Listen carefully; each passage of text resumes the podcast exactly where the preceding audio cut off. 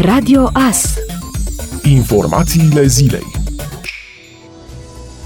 ca în fiecare an, în vârf de sezon estival, medicii dermatologi atrag atenția asupra importanței folosirii cremelor cu factori de protecție solară în momentul ieșirii în aer liber. Aceștia subliniază că produsele amintite ar trebui să fie folosite pe tot parcursul anului, nu doar pe perioada verii. Un studiu recent arată că 8 din 10 români folosesc creme de protecție solară doar atunci când soarele este puternic și, deși afirmă că știu care este importanța utilizărilor, lor, sunt puțini cei care înțeleg semnificația corectă. Chiar dacă stau afară 3 ore și jumătate pe zi, doar puțin peste o treime folosesc astfel de creme de fiecare dată când ies din casă, iar cei mai mulți, 63%, apelează la acestea doar atunci când merg la plajă. Executivul a aprobat în această săptămână suplimentarea contingentului de lucrători nou admiși pe piața forței de muncă din România în anul 2021 cu încă 25.000.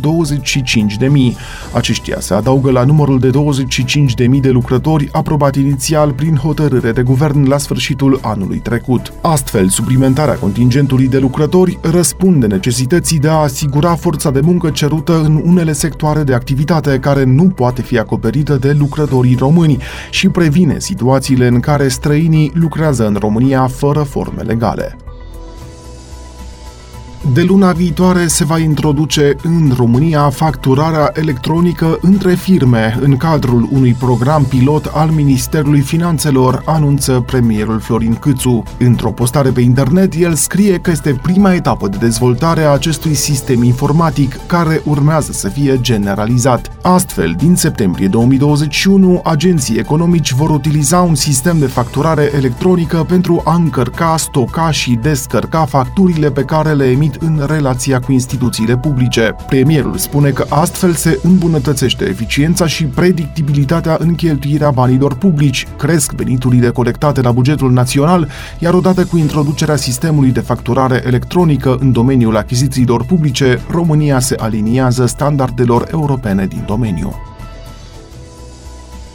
Ancom atrage atenția utilizatorilor serviciului de telefonie mobilă asupra apelurilor pierdute sau asupra apelurilor primite de la numere internaționale pe care nu le cunosc, care pot reprezenta posibile tentative de fraudă realizate de persoane necunoscute ce încearcă să obțină câștiguri ilegale.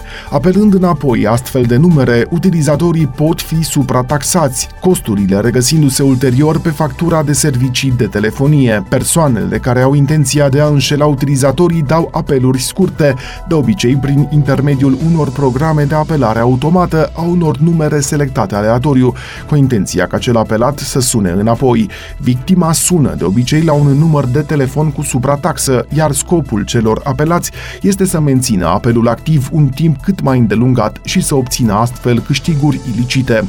Tarifele aplicate acestor apeluri către numere din țări precum Botswana, Guinea, Nepal sau Sri Lanka este ridicat, iar costurile se regăsesc ulterior pe factura persoanei care apelează, susține Autoritatea Națională pentru Administrare și Reglementare în Comunicații. Persoanele care întâmpină o astfel de situație sunt îndrumați să nu sune înapoi la numerele pe care nu le cunosc, cu atât mai puțin dacă acestea sunt numere internaționale provenind din țări cu care nu au nicio legătură. De asemenea, nu trebuie furnizate date cu caracter personal dacă acestea sunt solicitate prin aceste apeluri. În cazul apariției unei asemenea probleme, utilizatorii sunt sfătuiți să informeze furnizorul lor de servicii de telefonie și totodată să se adreseze poliției, instituția abilitată de dispozițiile legale în vigoare să investigheze posibilele cazuri de înșelăciune sau de infracțiuni informatice. Ați ascultat informațiile zilei. Rămâneți pe frecvența Radio Astărnăveni.